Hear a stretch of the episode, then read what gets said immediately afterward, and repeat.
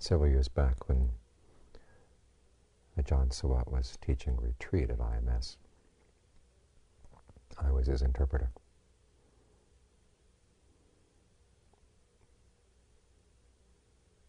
And after about the second or third day of the retreat, he turned to me and he said, you know, I notice these people, when they meditate, they're awfully grim.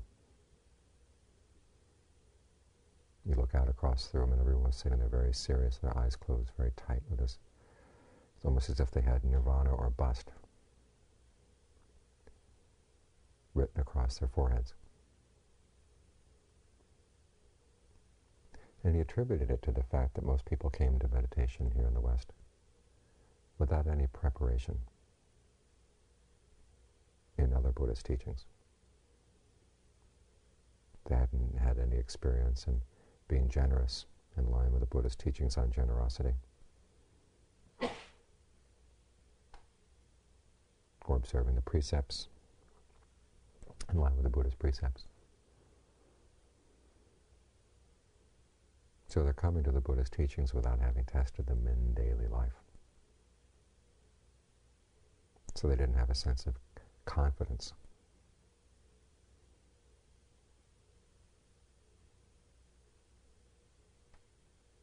That would get them through the hard parts of the meditation. And when you look at the way meditation, virtue, and generosity are taught here, it's just the exact opposite of the order in which they're taught over in Asia. Here people sign up for a retreat on meditation. And it's only when they arrive at the retreat they discover that they're going to have to observe some precepts during the retreat. And then at the very end of the retreat, they find out that before they're going to be allowed to go home, they have to be generous. It's all very backwards. Over in Thailand, children's first exposure to Buddhism after they've learned the gesture of respect is being generous.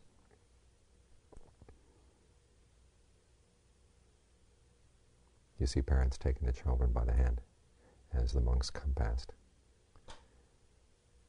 lifting them up and having the child help put a spoonful of rice into the monk's bowl.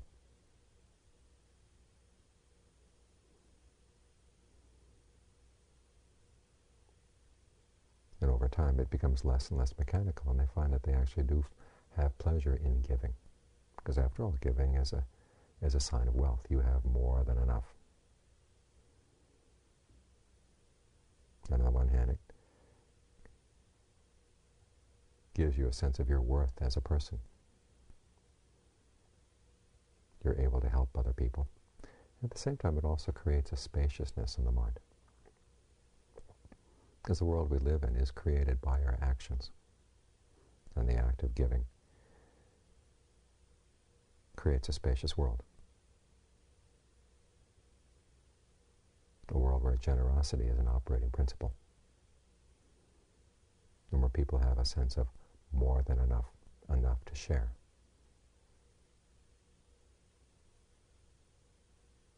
And it creates a good feeling in the mind. From there, the children are exposed to virtue, the practice of the precepts. And from a child's point of view, it's counterintuitive that you're going to be happy by learning not to do certain things that you want to do. When you want to take, and when you want to lie to cover up your embarrassment.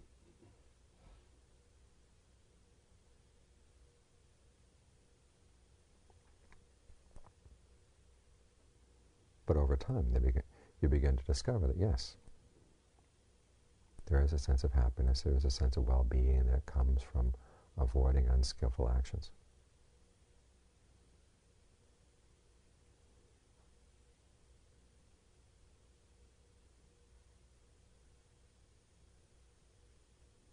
And by the time you come to meditation, you've already had experience in learning that there are some counterintuitive forms of happiness in the world. After all, for most children, happiness consists of getting. Happiness consists of doing what you want. But you learn through experience, through exposure to the Buddha's teachings, the putting them into practice. That there is a deeper happiness that comes from giving. There's a deeper happiness that comes from restraining yourself from unskillful actions, no matter how much you may want to do them. And so by the time you come into the meditation, there's a certain sense of confidence.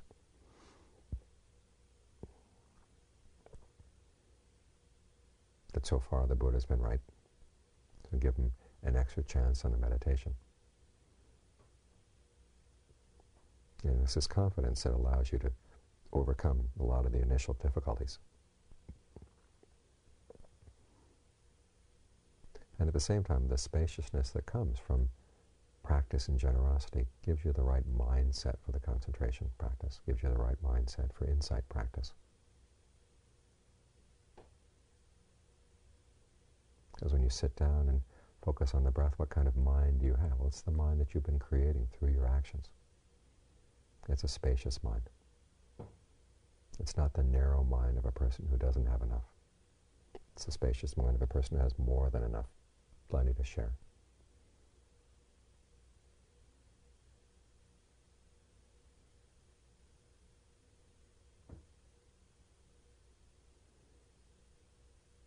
And you realize that the meditation is not a selfish project.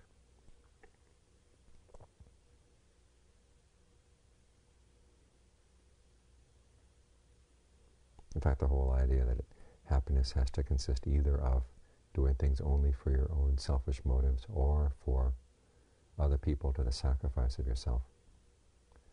The dichotomy between those two is something that's very Western and it's antithetical to the Buddhist teachings. The Buddhist teachings are that true happiness is something that gets spread around. By working for your own benefit, you're working true benefit, you're working for the benefit of others. And by helping others, you're working for your own benefit as well.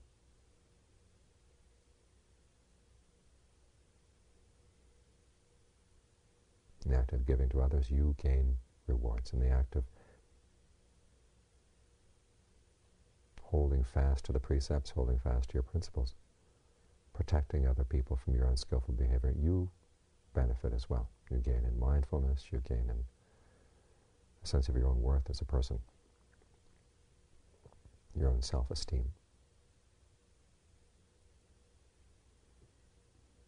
And the same principle applies to the meditation. You're sitting here trying to understand your greed, anger, and delusion trying to bring them under control. Well, you're not the only person who's going to benefit from that. Other people benefit as well.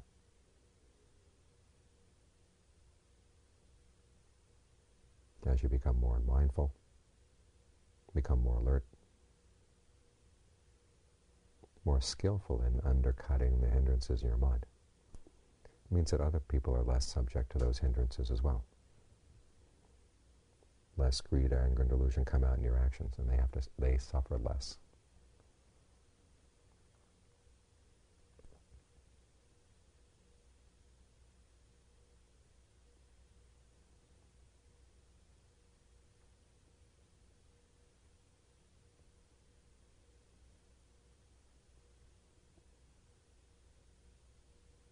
So the act of generosity creates the mindset, creates the state of mind that's really basic to the meditation. It's basic to all the practice.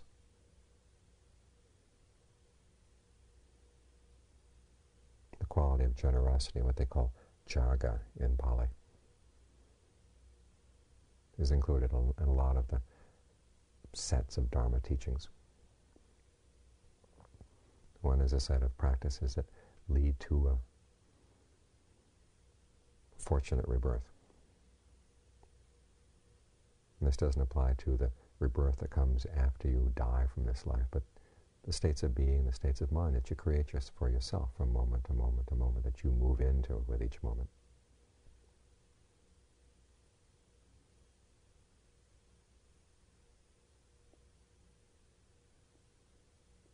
As I said, you create the world that you live in through your actions and by being generous, not only with material things, but also with your time, generous with your energy, generous with your forgiveness,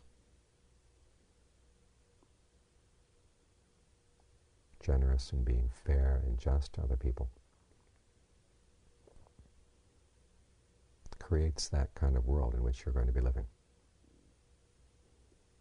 If your habits are such that you're, you tend to be stingy, it's a very narrow, confining world because there's never enough. There's always a lack of this or a lack of that, a fear that something is going to slip away from you. So it's a narrow, fearful world that you create when you're not generous,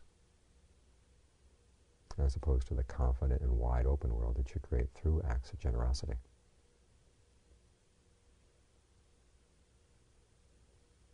Generosity is also counted as one of the forms of noble wealth.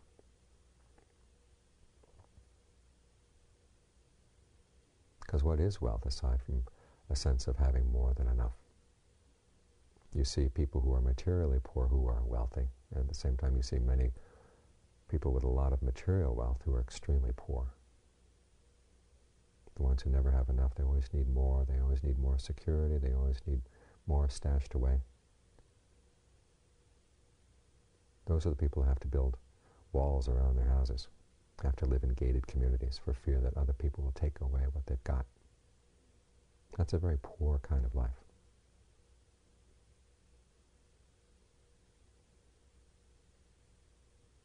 But as you practice generosity, and you do get this sense, you do realize that you can get by on less, and there's a pleasure that comes in giving to other people. Right there is a sense of wealth. You have more than enough.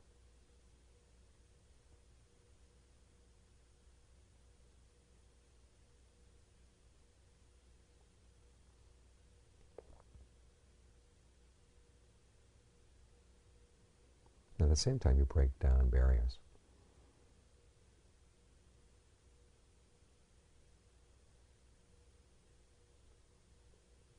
Monetary transactions create barriers. Somebody gives you something, you have to give them money back. There's a barrier right there. Otherwise, the object wouldn't come to you if you didn't pay. But if something is freely given, it breaks down that barrier. You become part of that person's family. In Thailand, you notice that the, the terms that monks use when they talk to their lay supporters are the same terms that they use with relatives. There is a sense of relatedness the monastery where I stayed. Was like a big extended family.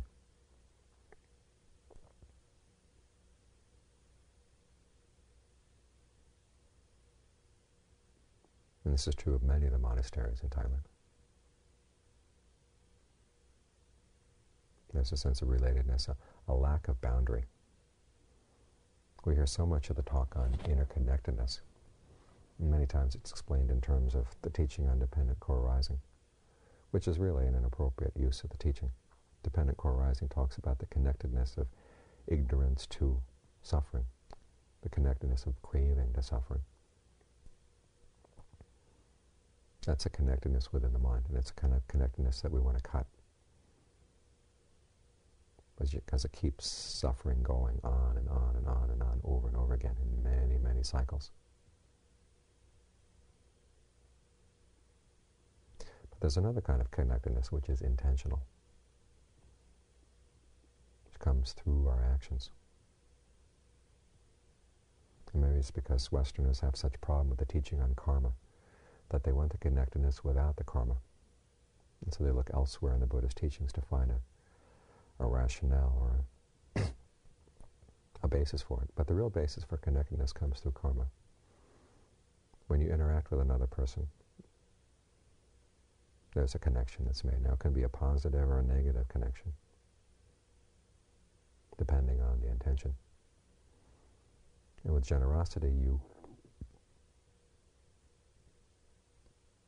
create a connection of a positive connection, a helpful connection, a connection where you're glad that the boundary is down.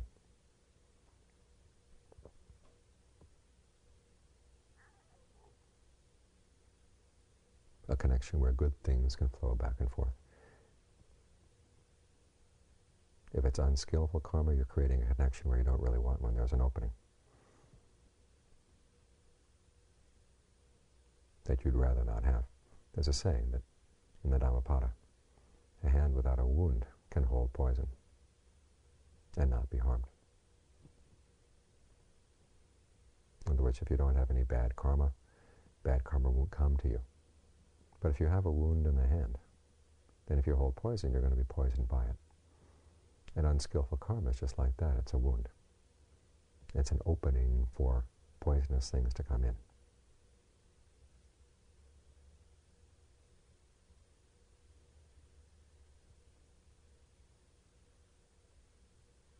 The opposite principle also works. If there's a connection of skillful behavior, which starts with generosity, and then with the gift of virtue, as the Buddha said, when you hold to your precepts. No matter what happens, it's a gift of security to all beings, unlimited security to all beings, and then you have a share in that. Unlimited, unlimited security as well. A good connection is formed.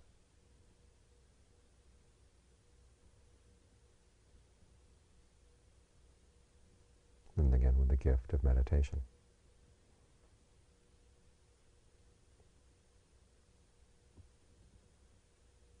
You protect other people from the, the effects of your greed, anger, and delusion, and you get protected as well.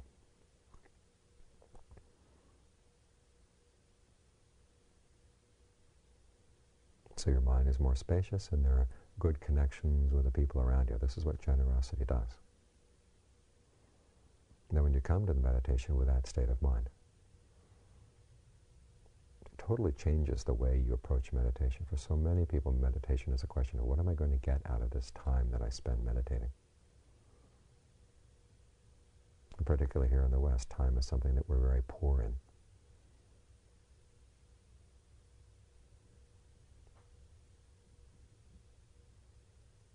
And so the question of getting, getting, getting out of the meditation is always there in the background. And we're told to erase this getting idea. You can't erase it if it's been a habitual part of your mind. But if you come into the meditation with an experience in being generous,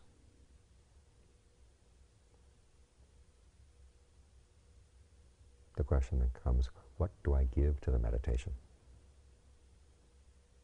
You give it your full attention.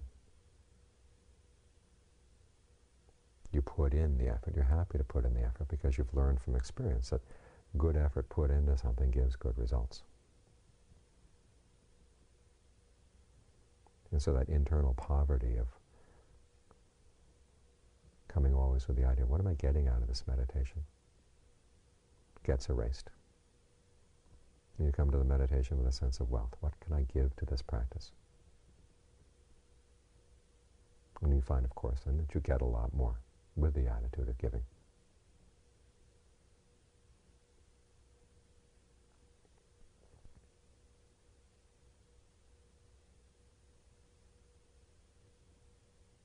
The mind is more up for challenges. How about if I give more time? How about if I meditate later into the night than I usually do? Get up earlier in the morning.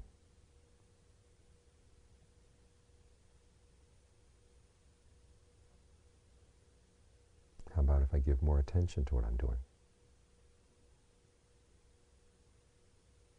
Give more consistent attention. attention.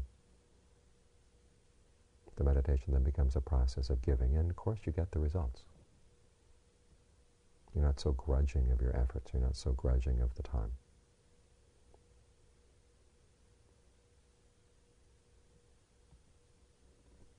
In this way, you have fewer and fewer limitations on the process of meditation and the results are going to come.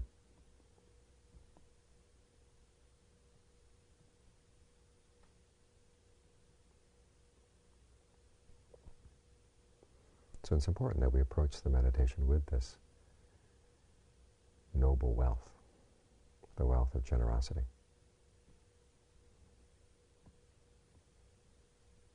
The text mentioned that when you get discouraged in your meditation, when the meditation gets dry, look back on your past generosity. Gives you a sense of self-esteem, gives you a sense of encouragement. Of course, what generosity are you going to look back on if there is none?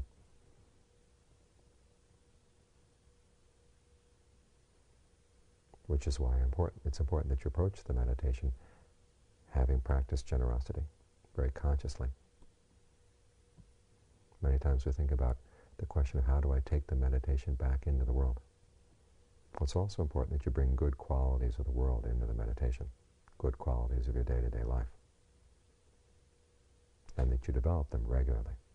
Thinking back on past acts of generosity gets dry after a while if it's only been one act of generosity that happened a long time ago. It has to be fresh generosity that's really going to give you encouragement.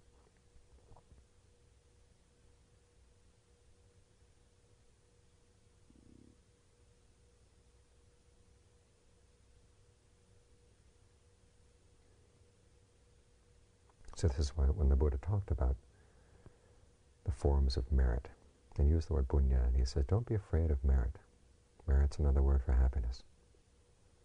And the first of the three main ones was generosity, the act of giving. In this case, it was dana. Building on that is the gift of being virtuous, and then there's the gift of meditating.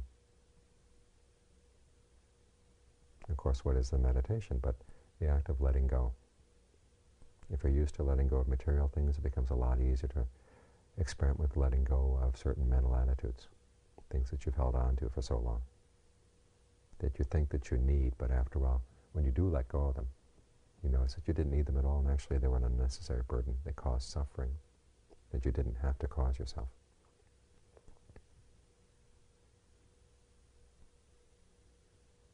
The momentum of giving carries all the way through, and after all, it's not depriving yourself of anything. It's more like a trade. You give away a material object, you gain qualities of mind. You give away your defilements, you gain freedom.